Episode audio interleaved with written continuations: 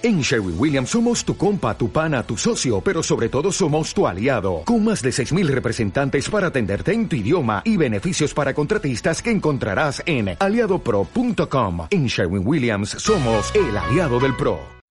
El valor del cambio, o el cambio con valor. Estamos aquí de nuevo juntos, a propósito de algo que me interesa para mí y que te ofrezco como reflexión en voz alta, pensando sinceramente que a ti también puede interesarte. ¿Te animas a seguir leyendo sobre esta especie de rompecabezas que te propongo en el título? ¿Cuántas veces hemos visto la palabra cambio en rótulos publicitarios, en textos sobre desarrollo personal, en informes profesionales? Figura en todos los contextos sociales, en el mundo de la empresa, en el de la investigación, en el de la cultura, en el del ocio, en el de la política, la religión o el deporte, las tres cosas sobre las que recomiendan no hablar si se quiere evitar el conflicto. Quizá el cambio ¿Cuántas más la hemos oído en todos los tiempos verbales?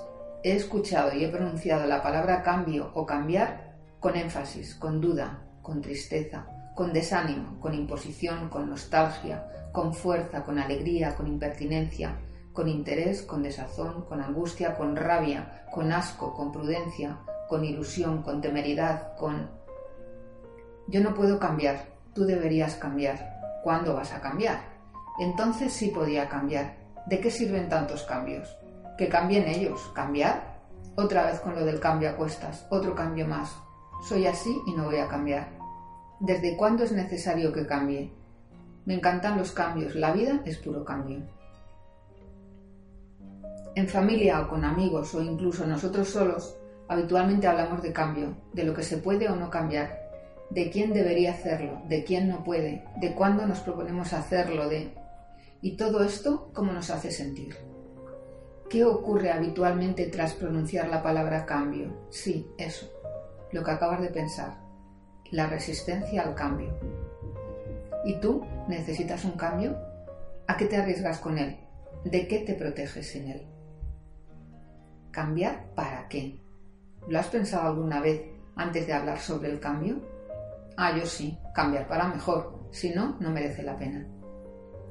¿Cuántas veces hemos hecho promesas de cambio a otros, a nosotros mismos, sin que se hayan cumplido?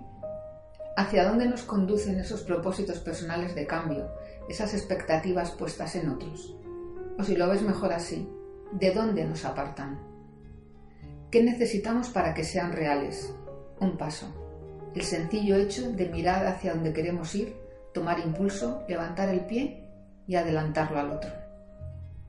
No imaginamos cuántos mensajes internos ha descifrado nuestro cerebro y transformado en acciones, impulsos nerviosos, eléctricos, bioquímicos, endocrinos, musculoesqueléticos, los componentes de nuestro organismo al servicio de un pensamiento que genera una emoción que conduce a un comportamiento.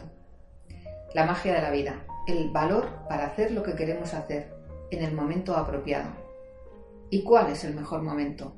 Este, no hay otro el momento en el que se acallan todas las dudas, el de la acción, cuando hemos puesto valor en ello, el momento en el que nos hacemos conscientes del valor que obtendremos y el que aportaremos con lo que hagamos.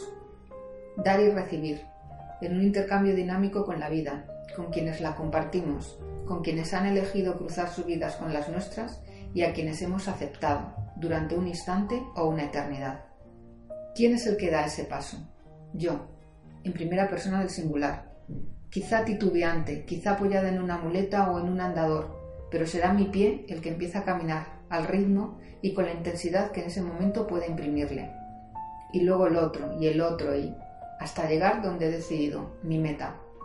Yo respondo de mis pasos como de mis otras acciones, entre ellas lo que digo, incluso en silencio, incluso a mí misma.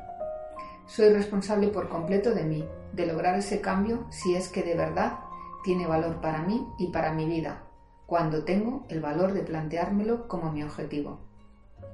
¿Recuerdas el título? Lo primero que necesito es saber qué aporta ese cambio, qué me aporta a mí y qué aporta a los demás, su valor. Lo segundo, tener el valor de hacerlo. Y ahí están mis células impregnadas con ese valor añadido, respondiendo a mi decisión de cambiar. Y de ahí la emoción que mueve a actuar para conseguirlo. y las acciones que se convierten en hábitos hasta alcanzarlo.